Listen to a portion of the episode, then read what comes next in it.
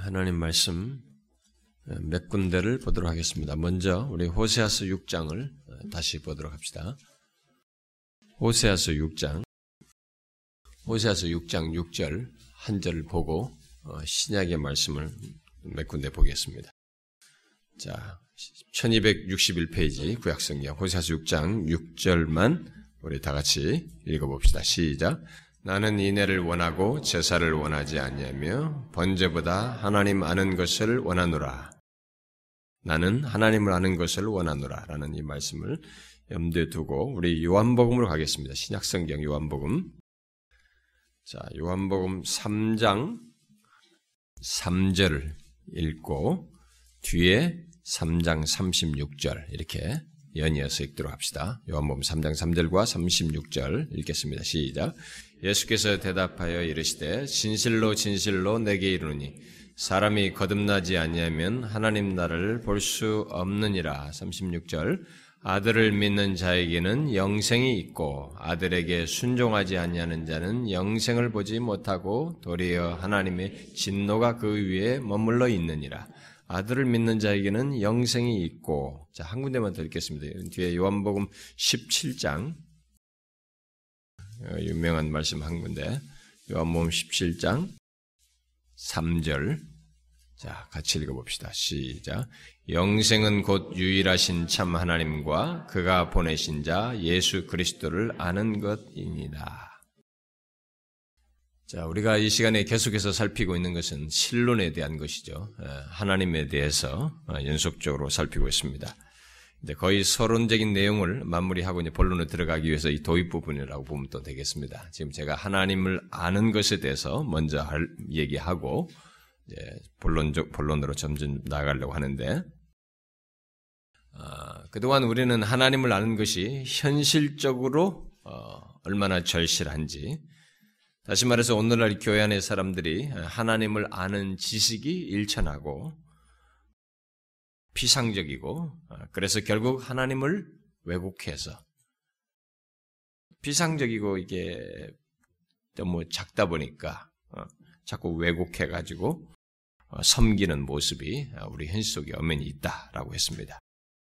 그리고 지난 시간은 그런 현실 속에서 곧 하나님을 아는 지식이 없는 현실 속에서 우리에게 필요한 것은 다른 것 아니고 오직 한 가지 다시 하나님을 아는 것 그것밖에 없다.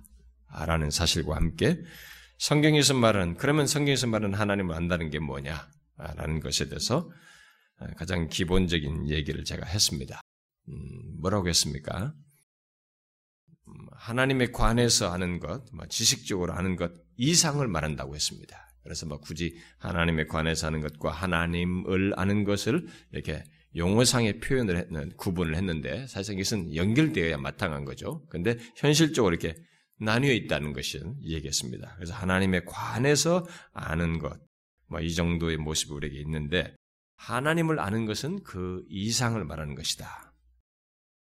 다시 말해서 어, 이 하나님과의 어떤 관계 속에서 아는 것, 네, 바로 그것이 있어야 된다라고 했죠. 바로 그것 때문에 어, 우리가 먼저 읽었던 요한 호세아서 6장 6절에서 하나님께서 나를 아는 것을 원한다 이런 말씀을 한 거죠. 이스라엘 백성들은 하나님에 관한 지식에 정통한 사람들이에요.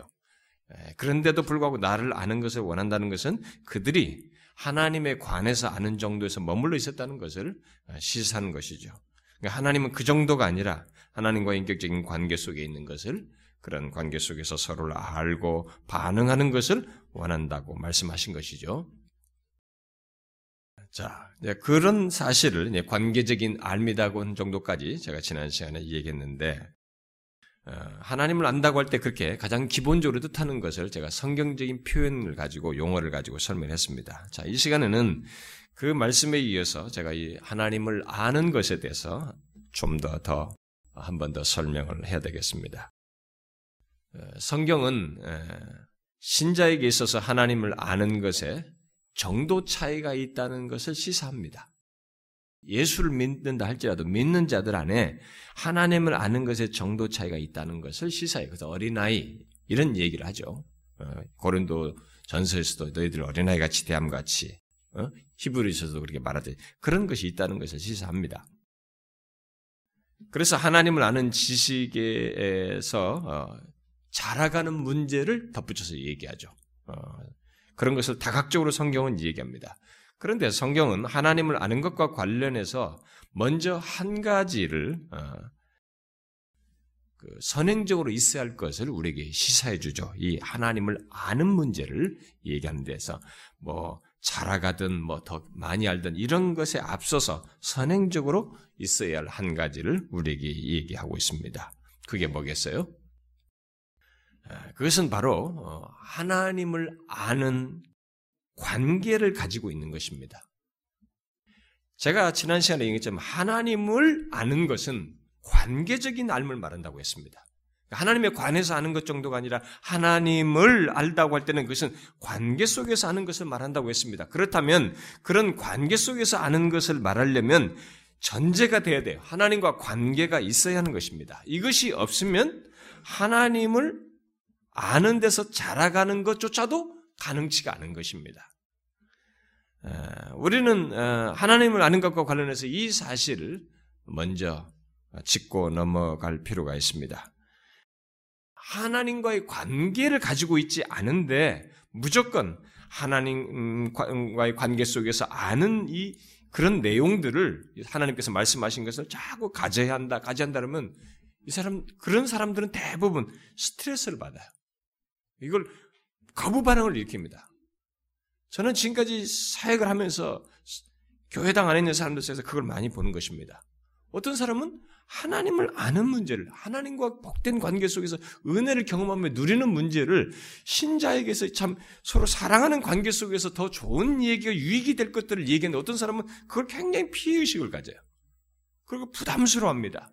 그 왜 그럴까요? 그게 관계가 없는 사람들에게 무조건 하나님과 관계 속에 있어야 할 것을 자꾸 말하는 것은 그건 굉장히 힘든 얘기예요. 그 사람들에게 무거운 무언가를 자꾸 추를 거기다가 예, 가중시키는 것 같은 일이 되는 것입니다. 어린아이의, 어린아이와 같은 정도의 알미라고 할지라도, 그가 관계 속에서 아는 것과 관계가 없이 어떤 사람에 대해서 어린아이가 정보 정도, 지식 정도로 아는 것 사이는 분명히 다른 것입니다. 그것은 마치 제 자식이 저를 아는 것과 내 주변에 어떤 어린아이가 저에 대해서 아는 것에는 차이가 있는 것처럼 그런 차이가 분명히 있는 것입니다. 이 시간에 제가 지난주 말씀에 이어서 말하려고 하는 것은 바로 이것입니다. 오늘 읽은 호세아서 6장 6절에서 하나님께서 원하신다고 하는 그 하나님을 아는 것은 하나님과의 관계를 전제하고 있는 것입니다.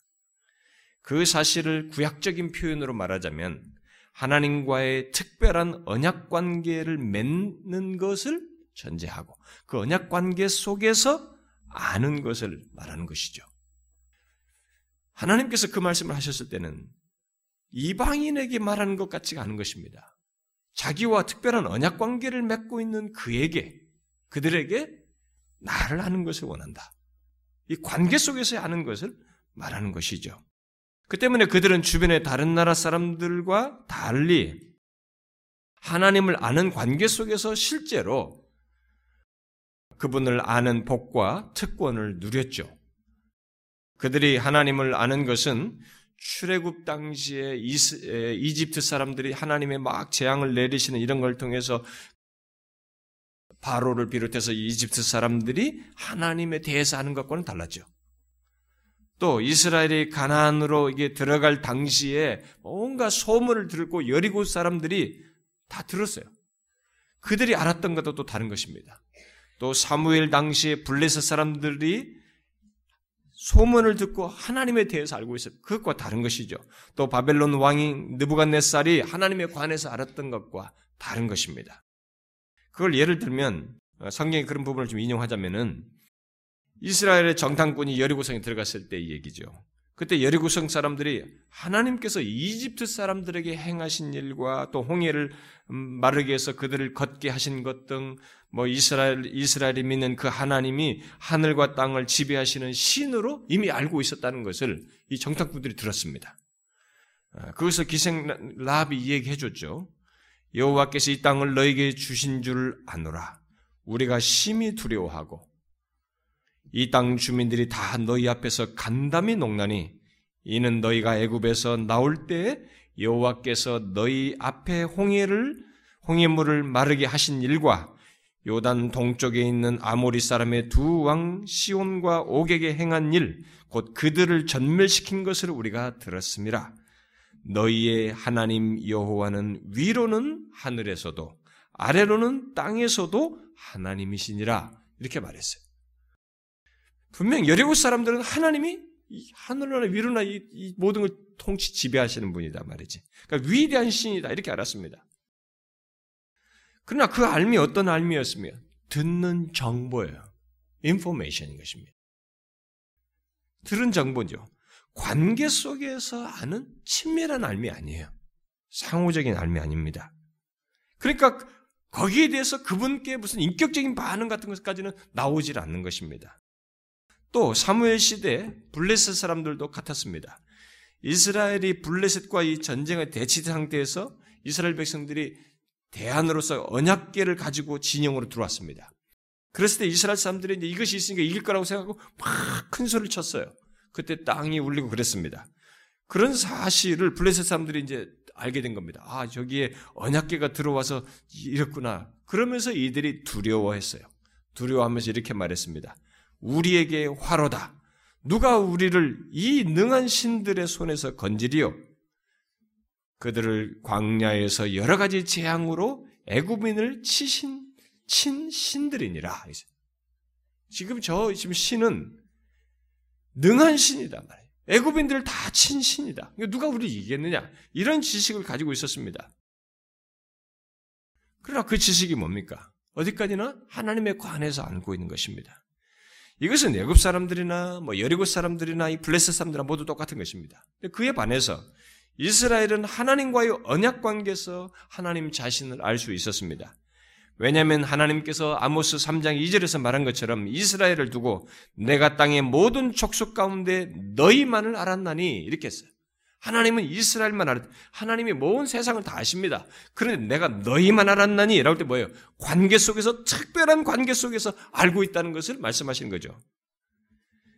언약 가운데서 그렇게 이스라엘 백성들을 대하셨어요. 그런 면에서 이스라엘이 하나님을 아는 것과 이방인들이 하나님에 대해서 아는 것 사이는 근본적으로 달랐던 것입니다. 바로 하나님을 알 수 있는 관계, 곧 언약 관계 속에 있었기 때문에 그것이 가능했던 것이죠. 그 언약 관계 속에서 하나님을 알고 경험한 이스라엘은 이방신들은 이방인 이방인들은 도저히 그들이 할 수 없는 고백들을 역사 속에서 하나님을 경험하면서 했습니다.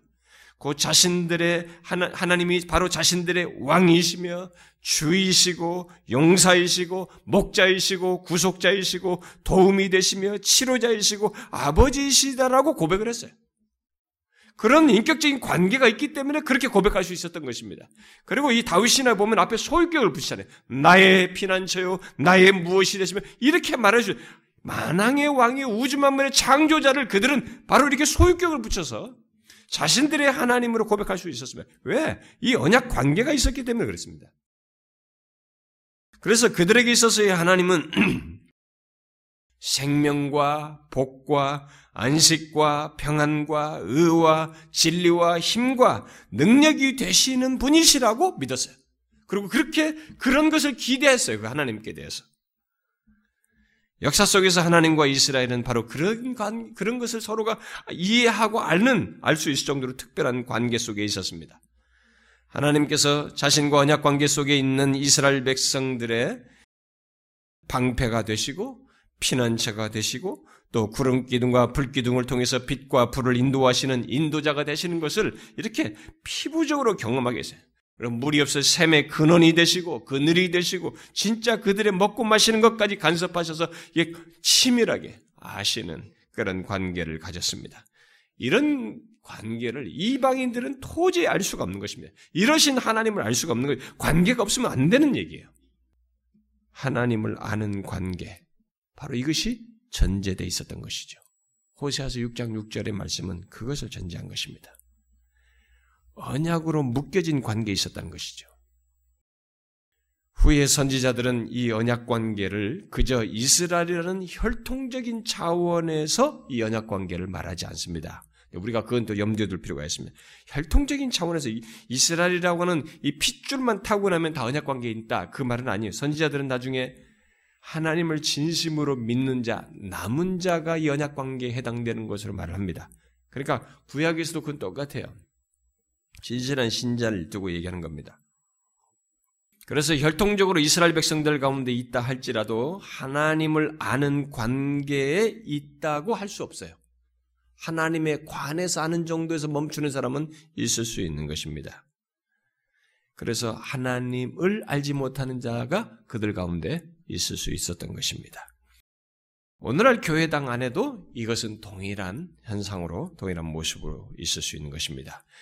그래서 우리가 함께 읽은 요한복음 신약 성경에서도 이런 맥락을 얘기하는 것입니다. 요한복음 3장은 하나님을 아는 것의 전제 조건을 말하고 있습니다. 뭐예요? 거듭남입니다. 3장 36절은 아들을 믿는 자, 예수 그리스도를 믿는 것을 전제하고 있습니다.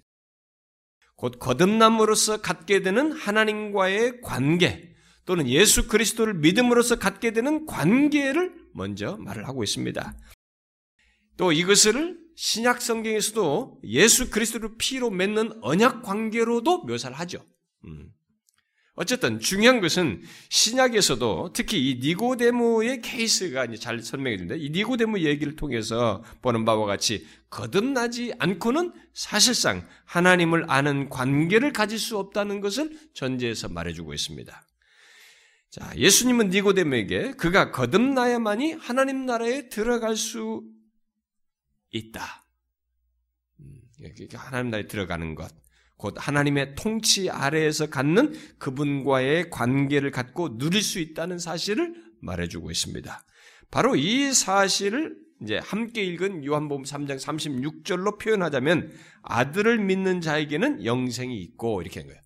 여기는 거듭나야 하나님 나라에 들어간다. 들어가서 하나님의 통치 아래서 하나님과 관계를 갖고 하나님 관계를 누릴 수 있다라고 이렇게 말한 이것을 3장 36절 표현으로 말하면 아들을 믿는 것, 거듭남을 아들을 믿는 걸로 말했다고 보고 하나님 나라의 통치 아래서 하나님 누리는 것을 영생이 있고로 말을 한 것이죠. 아, 이제 바로 이 똑같은 맥락으로 어, 이해를 하면 됩니다. 그런데 하나님 나라에 들어가는 것과 사실상 같은 것으로 말할 수 있는 영생을 이제 요한복음 17장에서는 정의를 해 주었습니다. 음? 아, 어떻게 정의를 했어요? 영생은 곧 유일하신 참 하나님과 그가 보내신 자 예수 그리스도를 아는 것이다. 이렇게 말했습니다. 영생을 그저 오래 사는 것으로 말하지 않고 무엇으로 말하고 있어요? 하나님을 아는 것이다. 이렇게 말했습니다. 예수 믿는 사람들 대부분 영생을 그냥 오래 사는 개념으로 거의 7, 80%의 의미를 가지고 있어요. 나이가 드신 분일수록 더 그랬어요. 근데 지워셔야 됩니다, 여러분. 그 지원해야 돼요. 음, 당연히 그런 것은 부차적으로 따르겠습니다만 선행적으로 가장 큰 비중으로 영생에 대한 이해를 가져야 되는 것은 영생은 하나님을 아는 것이에요. 하나님을 알기 때문에 영원히 영원토록 사는 것도 가능한 거예요. 하나님을 아는 것입니다. 그래서 이 영생은 이 땅에서부터 시작된다고 말하는 거예요. 그래서 3장 36절에서 아들을 믿는 자는 영생이 있을 것이다. 미래 시제로 말하지 않고 영생이 있고라고 하는 현재 시제를 쓰고는 것입니다. 예수를 믿는 자가 현재 시제로 영생이 있는 거예요. 영생을 소유한 것입니다. 왜? 예수를 믿기 시작하면서 영생의 quality, quality를, 본질을 갖게 되는 것입니다. 하나님을 아는 것이 시작되고 그것을 여기서부터 경험하기 때문에 영생을 맛보기 시작하기 때문에 현재 시제로 말하는 것이에요. 우리는 여기서 하나님을 아는 것이 이런 면에서 이제 얼마나 엄청난 것인지를 보게 되는 것입니다. 영생은 바로, 그러니까 결국 하나님을 아는 것은 바로 그리스도인의 증표요, 구원의 증거이며 그리스도인의 존재와 삶에서 가장 근본적이고 중대한 것인 것을 영생이라고 말하는 것으로 표현될 정도로 그 실체로 말하는 것처럼 그렇게 중요한 것인 것을 말해주고 있습니다. 왜 그럴까요? 잘 생각해 보십시오. 그것은 하나님을 아는 것이 없으면 모든 게 없는 거예요. 기독교 안에서는 하나님을 아는 것이 없으면 모든 것이 없는 거예요. 영생도 없습니다. 하나님을 아는 것이 없으면 영생도 없는 것이고 더 흔한 말로 말하면 구원받은 것도 아니고 결국 그리스도인도 아닌 것이에요. 이런 관계 속에서 아는 것이 없으면 영생도 없고 구원받은 것도 아니고 그리스도인도 아니라 이 말입니다. 그래서 베커가 이렇게 말했습니다.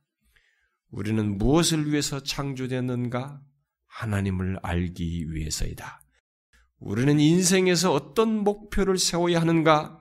하나님을 아는 것이 그 목표이다. 삶에서 다른 어떤 것보다도 기쁨과 즐거움과 만족을 가져다 주는 최고의 것은 무엇인가?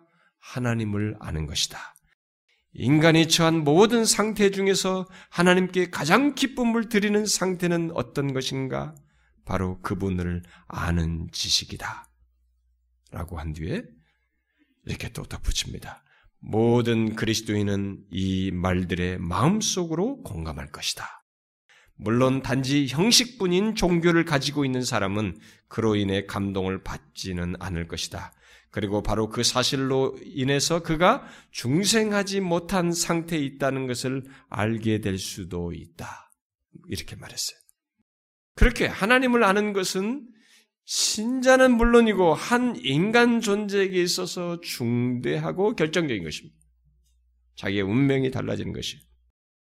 그것은 한 인간이 하나님과의 관계를 갖고 그 관계 속에서 감히 그를 알 수 있게 되었기 때문에 영원하신 그분과의 관계를 갖게 돼서 결국 영생을 누릴 수 있게 됐기 때문에 중대하고 결정적인 것이죠.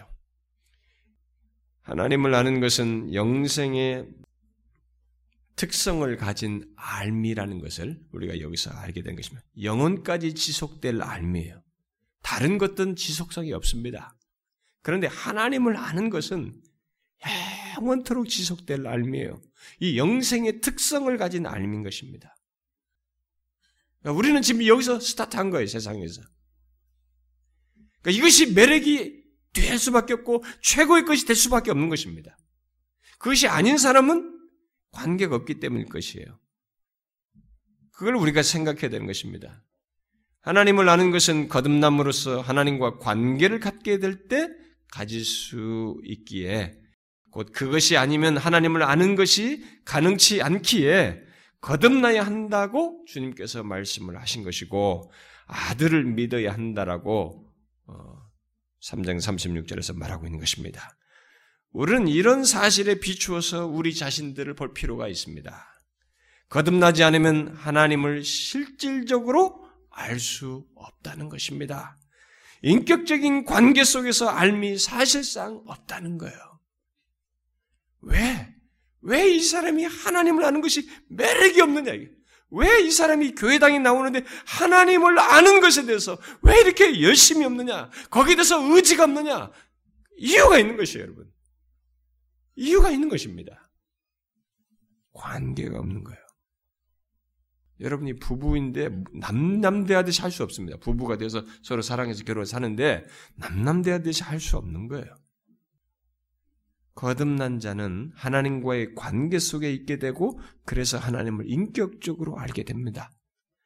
물론 하나님을 인격적으로 안다는 것은 우리가 아는 바대로 지성과 감정과 의지가 수반되는 알을 하나님과의 관계 속에서 안다는 것을 말하는 것입니다. 먼저 하나님과의 하나님의 관심과 원함과 그분의 행적과 그의 말과 관심 이런 것들을 똑같이 관심에 대해서 예, 관심을 가지고 그런 것들을 알게 됩니다. 하나님에 관한 이 모든 것을 알게 돼요. 이런 지성적인 것이 있죠. 또 하나님을 아는 관계 속에 있는 자는 거기서 멈추지 않고 하나님과의 하나님의 관심과 원함 이런 것에 자신이 마음을 써요. 거기에 예민해야 합니다. 어? 그래서 자신도 거기에 관심을 보이고 좋아하게 됩니다. 그뿐이 아니죠. 하나님을 아는 관계 속에 있는 자는 하나님과 다른 길을 가지 않습니다. 자기 임의로 자기 멋대로 행하지 않는다는 것이죠. 뭐 상대를 전혀 고려하지 않고 그의 원함과 그분의 뜻을 고려하지 않고 자기 임의적으로 일방적으로 하지 않는다는 것입니다. 그래서 사도 요한은 요한일서 2장 4절부터 6절에 이렇게 말했잖아요. 그를 안노라 하고 그의 계명을 지키지 아니하는 자는 거짓말하는 자요 진리가 그 속에 있지 아니하되 그의 말씀을 지키는 자는 하나님의 사랑이 참으로 그 속에서 온전하게 되었나니 이로써 우리가 그의 안에 있는 줄을 아노라. 그의 안에 산다고 하는 자는 그가 행하시는 대로 자기도 행할지니라. 이게 있는 거예요. 억지로 이렇게 해야 된다. 이 말씀을 막 억지로 여러분 지키려고 생각해 보세요. 지켜지겠어요? 안 되는 것입니다. 교회 밖에 있는 사람도 안 될 뿐만 아니라 그냥 예배당에 들어왔다는 사실만으로 이것을 할 수 있는 게 아니에요.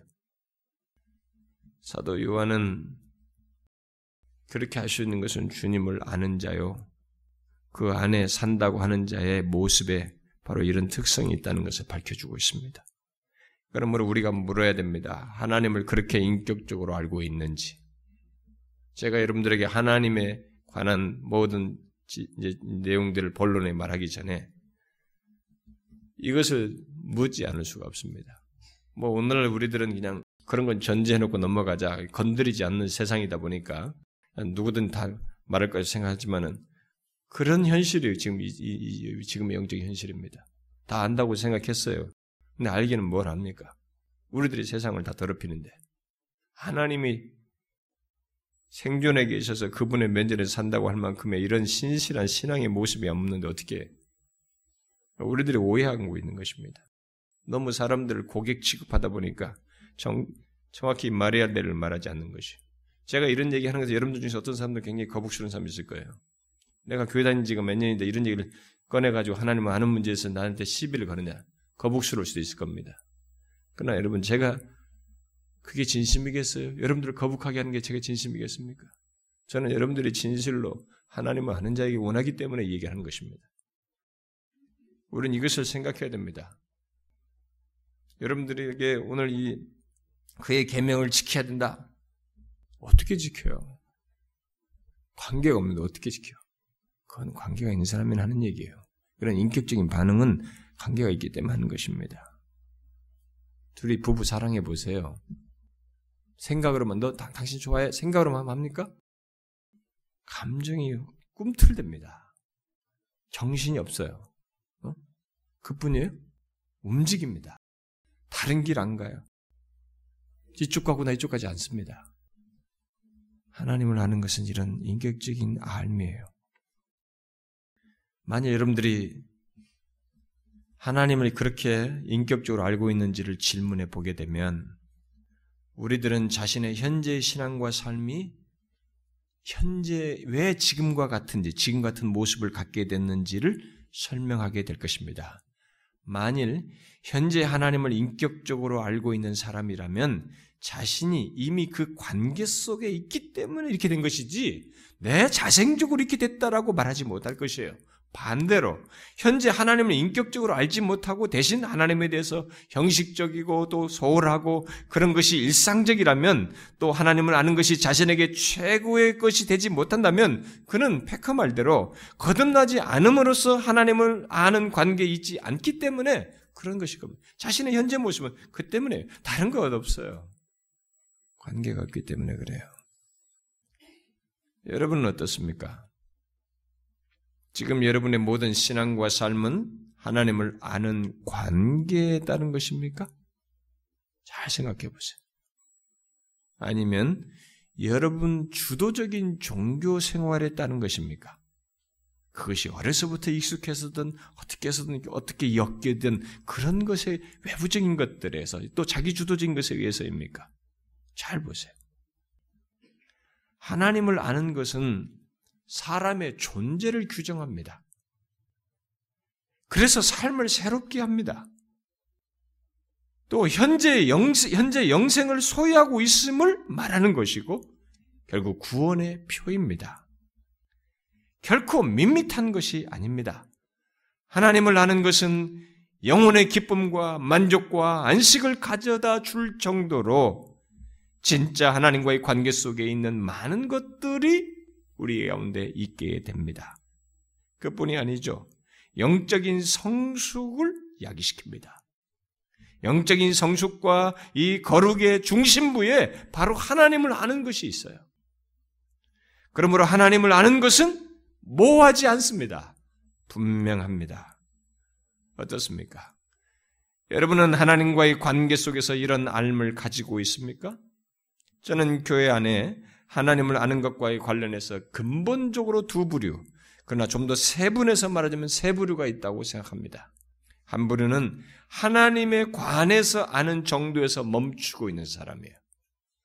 어쩌면은 호세 당시 그 백성들처럼 음? 그런 정도에 있는 사람들이 있을 것이고 또 다른 한 부류는 하나님과의 관계를 가지고 있지만 마치 어린아이와 같은 수준에서 알고 있는 사람입니다.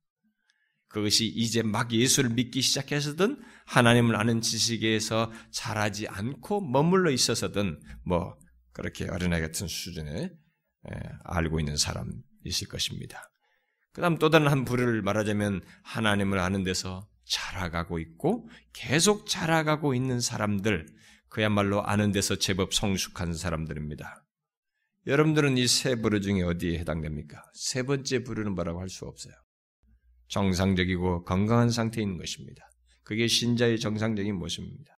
그러나 만일 우리 중에 첫 번째 부류가 있다면 곧 하나님의 관해서 아는 것 정도에서 자기 주도적이고 자기 만족적이고 그야말로 일방적인 차원에서 신앙생활을 하고 있다면 그는 거듭남으로써 하나님을 아는 관계로 나아가야 합니다. 그가 하나님을 아는 것에 실제를 갖고 인격적인 암 속에서 영생을 누리려면 그 길밖에 없어요. 기독교는 모조품을 들이댈 수가 없습니다. 물론 오늘날 교회들이 자꾸 모조품으로 이렇게 뭔가를 하지만은 사실상 기독교의 제 정상적인 성경을 따라서 제대로 신앙생활 하면 성경이 계시된 내용을 실제 소유하는 데는 모조품 갖고 되지가 않아요. 그래서 우리가 그랬을 거야 라고 대충 생각하고 넘어가면 안 되는 것입니다. 인격적인 삶의 영생을 누리려면 거듭나야 돼. 관계가 있어야 됩니다. 진지하게 생각해 보셔야 됩니다.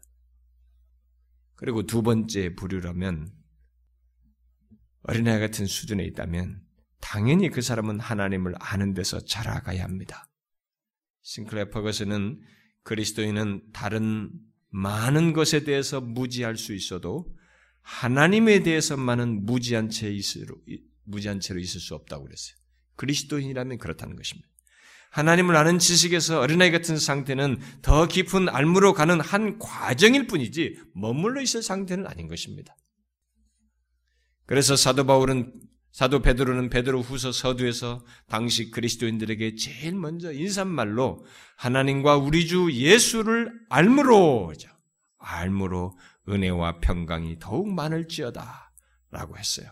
그런 다음에 다음 같은 말을 덧붙입니다. 그의 신기한 능력으로 생명과 경건에 속한 모든 것을 우리에게 주셨으니 이는 우리를 부르신 이를 알므로 말미암음이라. 알기 때문에 이 아는 관계에 있기 때문에 그의 신기한 능력으로 생명과 경건에 속한 모든 걸 우리에게 주셔서 성장하게 하셨다는 거예요. 자라나도록 하신다는 거죠. 그러고 나서 그 서신 제일 끝부분에 가서 이렇게 말합니다. 오직 우리 주, 곧 구주 예수 그리스도의 은혜와 그를 아는 지식에서 자라가라 하죠. 바울도 골로새서 1장에서 하나님을 아는 것에 자라게 하시고 라고 했습니다. 그래서 신자의, 그렇게 신자의 성장을 하나님을 아는 것에 자라가는 것으로 성경은 말하고 있습니다. 그러므로 하나님과의 관계 속에서 알미 더해져 가는 것, 더 많이 하나님을 아는 것이 바로 신자의 성숙이에요. 신자의 성숙은 다른 게 아닙니다. 실제로 하나님을 아는 것에 자라가게 되면 더 알게 된 하나님께 대한 반응, 곧 더 굳건한 신뢰를 갖게 되고 그의 원하심과 뜻에 더욱 예민하게 되고 기꺼이 그 뜻을 조차 행하게 되고 하나님의 거룩하심을 따라서 거룩하고자 하는 것이 되는 것입니다. 이게 알미 깊어져서 하는 것이에요. 그게 성숙이죠. 그래서 하나님을 아는 것에 잘하면 우리의 신앙과 삶 전반의 성숙이 일어나게 됩니다. 성숙해지게 되는 것입니다. 성숙의 중심부에는 하나님을 아는 것이 있는 거예요. 그 제가 모든 것의 문제가 엉망이 때 그 원인이 하나님 아는 것이 있어요. 하나님을 안다면 이럴 수 없다는 것을 자꾸 얘기하는 것이 이것 때문에 그래요. 이 때문에 하나님을 아는 것은 한 존재의 구원 또는 영생 얻음과 같은 결정적인 문제와도 관련이 되지만 신자의 신앙의 성숙과 삶의 거룩과 영적인 부요함 등과도 관련되어 있는 것입니다. 이렇게 하나님을 아는 것이 신자에 있어서 중심부에 있어요. 아니, 하나님을 아는 것보다 우리에게 복된 것도 없고 귀한 것도 없다고 할 수 있습니다. 그래서 하나님께서는 신, 선지자 예레미를 통해서 이런 말씀을 하셨어요. 여호와께서 이와 같이 말씀하시되 지혜로운 자는 그의 지혜를 자랑하지 말라. 용사는 그의 용맹을 자랑하지 말라. 부자는 그의 부함을 자랑하지 말라. 자랑하는 자는 이것으로 자랑할지니 곧 명철하여 나를 아는 것과 나 여호와는 사랑과 정의와 공의를 땅에 행하는 자인 것을 깨달을 것이니라. 나는 이 일을 기뻐하노라 여호와의 말씀이니라. 우리의 삶에서 근본적이고 가장 중요한 것이 무엇이라고 여기서 분명히 밝히고 있는데 그게 뭐예요? 하나님을 아는 것이다. 그것이 우리의 삶의 중심에 있어야 한다는 것입니다. 그 사실을 하나님께서는 사람들이 몹시 소유하고 싶어하는 세 가지를 들먹거리면서 얘기하십니다. 뭐예요? 지혜, 용맹 또는 힘, 부, 세 가지. 지금도 사람들은 이 세 가지를 얻기 위해서 온 힘을 쏟습니다. 온 열정을 다 공부도 열심히 해서 성공해서 결국 이 세 개 중에 하나라도 얻으려고 하는 것입니다. 불을 얻든지 뭐를 얻든지. 그래서 우리는 그 세 가지 중에 하나라도 제대로 소유한 사람을 보면 굉장히 부러워합니다. 그러나 하나님께서는 그 세 가지를 자랑하지 말라. 이렇게 말씀하셔요. 왜?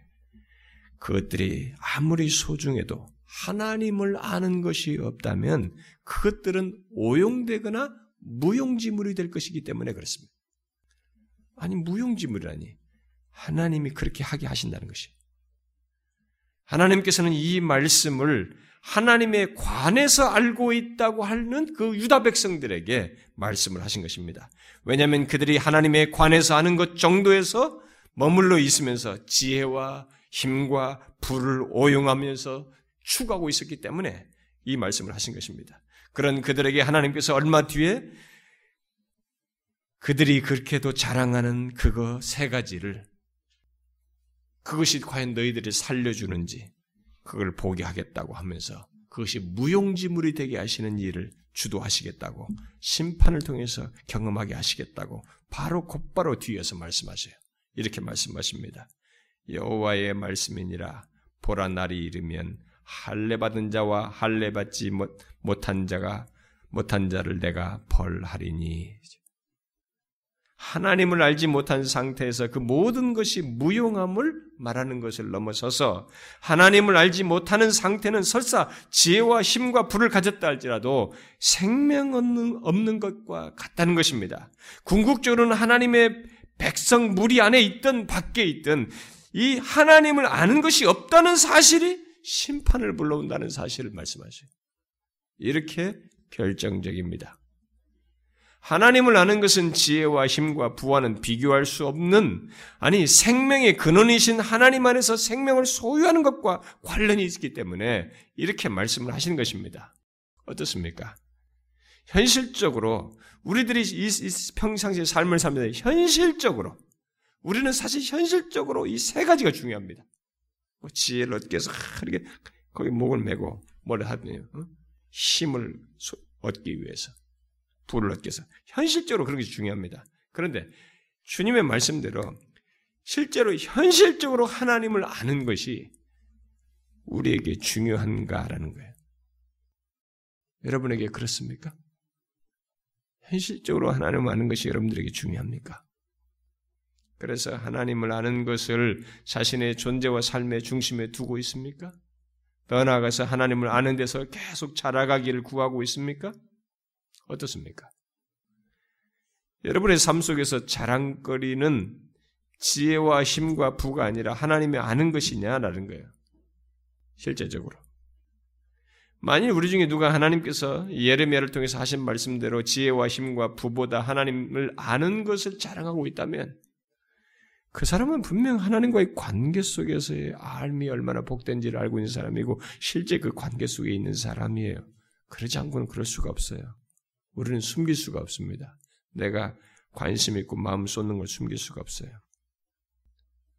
제가 여러분들에게 여기서 싱클레 파거슨이 어떤 질문을 던지고 있는데 이 질문을 제가 대신해서 여러분들에게 말하고 싶습니다. 그가 이렇게 말했습니다.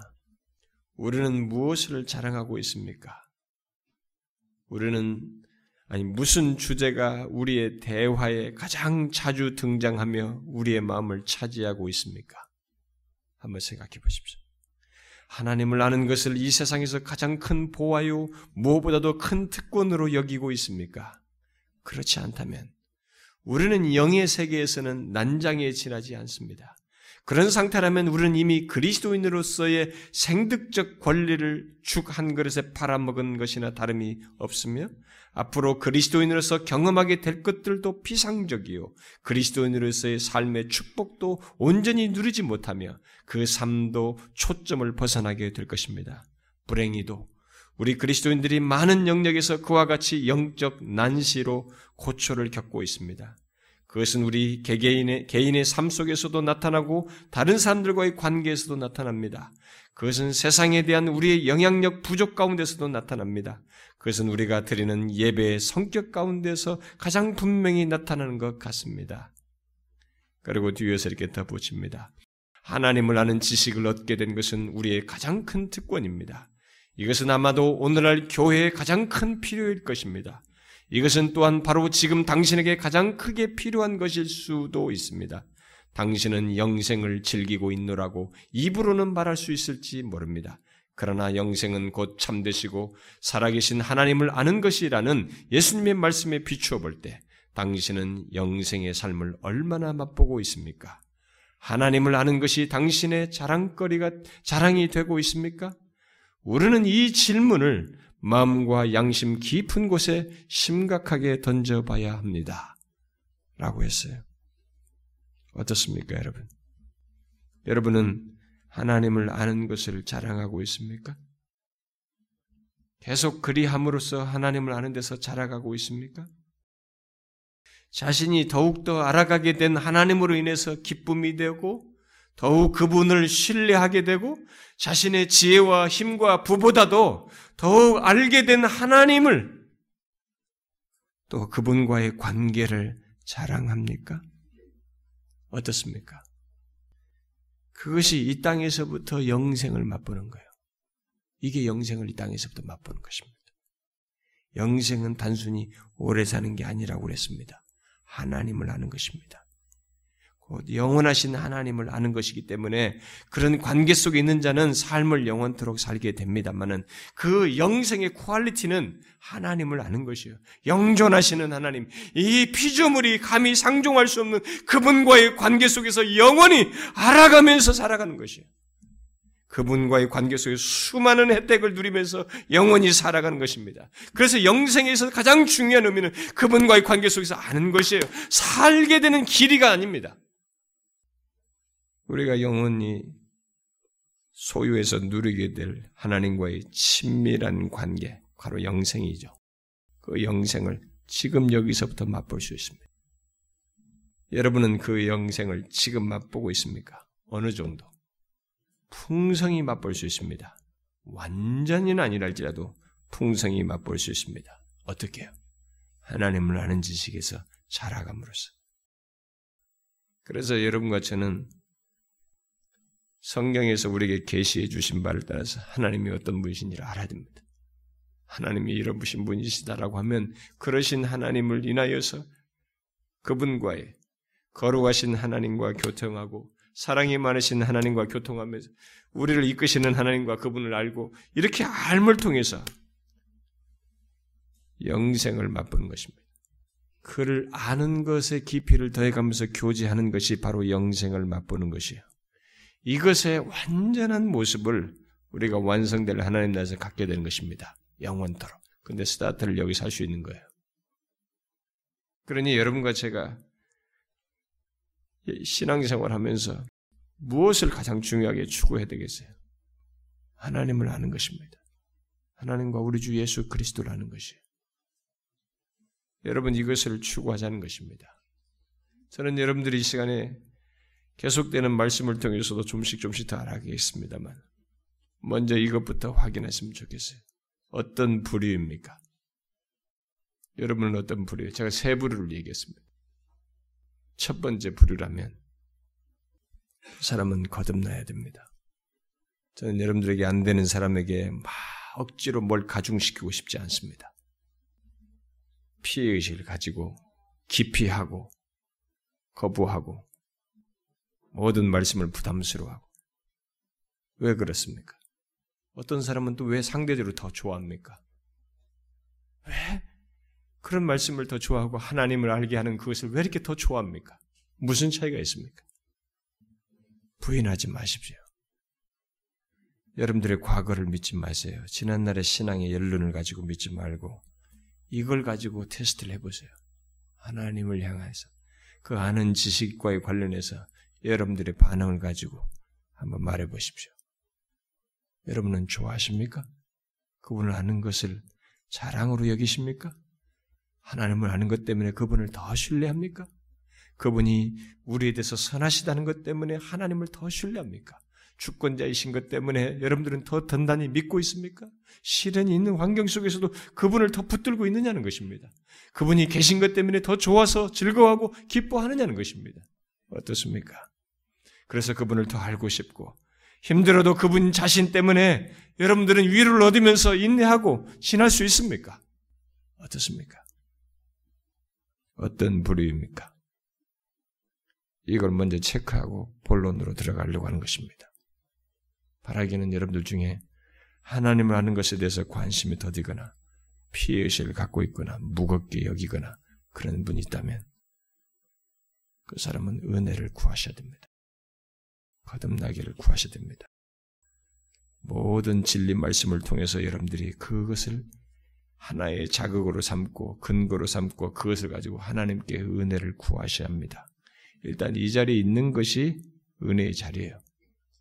믿음은 들음에서 나는 것이고 하나님의 모든 구원의 역사나 거듭남의 역사는 말씀을 통해서 있는 것이니 말씀으로 스타트가 된 것입니다. 그러니까 놓치지 말고 하셔야 됩니다. 누구에 의해서 오셨거나 뭐 어때서 오시거나 여러분들이 주변을 맴돌지 않기를 바랍니다. 어느 교회나 몇 퍼센트가 주변을 맴돌아요. 여러분들이 부부 사이에서 주변 맴돌아요? 아니죠. 항상 같이 있지 않습니까? 관심사를 같이 나누고 결정도 같이 하고 상호 전인격적인 반응을 하잖아요. 이게 하나님과의 관계도 똑같습니다. 하나님을 아는 것이 깊어지면 우리가 한눈 팔기 어렵습니다. 우리를 이끄시는 하나님 때문에 신뢰합니다. 눈에 보이는 것이 힘든 것이 있어도 그가 청령 만물의 주권자가 나의 삶에도 주권을 가지고 인도하시는 것 때문에 힘을 얻습니다. 이런 반응이 교감이 있는 것입니다. 그분을 더 붙드는 것이 있는 것입니다. 왜 내가 그분을 찾습니까? 왜 그분께 기도하며 은혜를 구합니까? 그분이 나의 모든 것에서 동반자로 계시고, 책임자로 계시고, 피난처가 되시고, 보호자가 되시고, 나의 왕이시고, 나의 주가 되시는 이스라엘 백성들이 고백했던 관계 속에서 경험할 수 있는 그 하나님이기 때문이 아닙니까? 우리는 그것을 알고 있습니까? 그런 관계 속에서 실제로 여러분들 경험하십니까? 그 사람이 하나님을 아는 데서 더 깊어질 겁니다.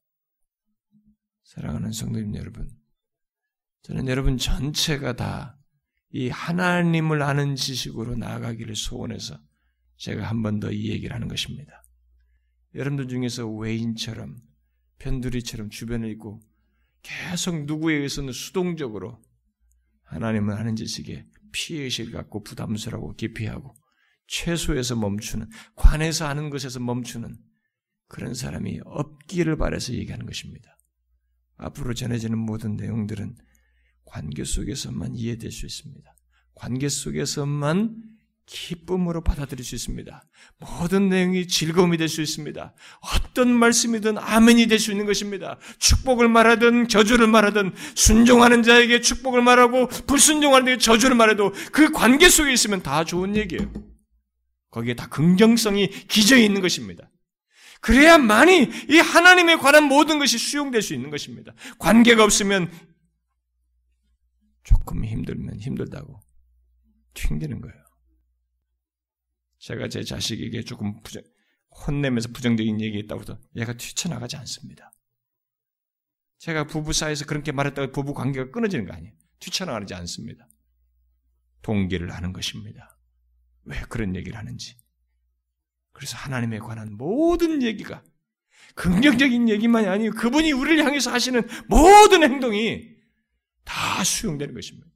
다 기쁨이 되는 것입니다. 다 위로가 돼요. 거기에 그렇게 하시는 하나님의 의도가 알게 되기 때문에 이 관계 속에서는 그것이 충분히 수용될 수 있기 때문에 우리 받아들이는 것입니다. 아멘 하게 되는 것이죠. 여러분 모두 관계 속에 있는 자가 이어야 합니다. 그렇지 않은 사람은 그것을 구하셔야 합니다. 그리고 영적인 난장이처럼 어린아이처럼 거기 머물러 있어서는 안 됩니다. 더 깊이 알무로 인해서 하나님이 기뻐하시는 것에 기꺼움을 드러내셔야 됩니다. 더 그분을 알고 싶고 더 사랑하는 데까지 나아가야 됩니다. 그러는 것이 알매의 깊이에요. 하나님에 관한 모든 것이 산지식이 되어서 주님을 더 사랑하고 주님이 우리를 사랑하시는 사랑의 정도를 더 많이 수용하고 내가 지금 말했던 것보다 더 크신 은혜를 베풀고 계시는 하나님을 알고 그분과 교제하고 그래서 여기서부터 영생을 맛보는 거죠. 그분을 아는 것이에요, 그게. 여기서부터 맛보는 것입니다. 그걸 더 풍성히 맛보는 여러분이 되기를 소원하는 것입니다. 사랑하는 지체 여러분, 멈추지 마십시오. 바라기는 모두가 하나님을 아는 자로서 영생을 부유하게 이 땅에서 누리기를 주 예수 그리스도의 이름으로 축원합니다. 기도하겠습니다. 하나님 아버지 이 자리에 참석한 모든 영혼들을 주께서 아시나이다. 주여 우리가 하나님을 아는 데에서 어떤 상태에 있는지 주께서 아시나이다. 주께서 원하시옵거든 모두가 하나님을 아는 복된 관계를 가지고 영생을 소유하여 이 땅에서부터 누릴 뿐만 아니라 더욱 영적으로 성숙하며 하나님과 깊은 관계 속에서 허락되는 수많은 은혜들을 누리며 사는 저들이 되게 하여 주옵소서. 이 세상이야 우리를 흔들 것들이 많고 힘들게 할 것들이 많지만 그런 것들도 능히 이기고도 남는 하나님을 아는 지식 안에서의 삶을 우리 모두가 견고히 가질 수 있도록 은혜 베풀어 주시옵소서. 주여 우리 중에 혹시라도 하나님과의 관계 속에 있지 않아서 이 알매에 대해서 수동적이고 관해서 하는 것 정도에 머물른 자가 있거든 자비와 긍휼을 베푸셔서 저들의 심령의 은혜를 주셔서 저들이 구할 때 하나님의 그 은혜를 맛보게 하여 주시고 하나님을 아는 지식으로 나아갈 수 있는 그런 전환적인 변화를 주께서 허락하여 주시옵소서. 그리하실 하나님을 믿사오고 예수 그리스도의 이름으로 기도하옵나이다. 아멘.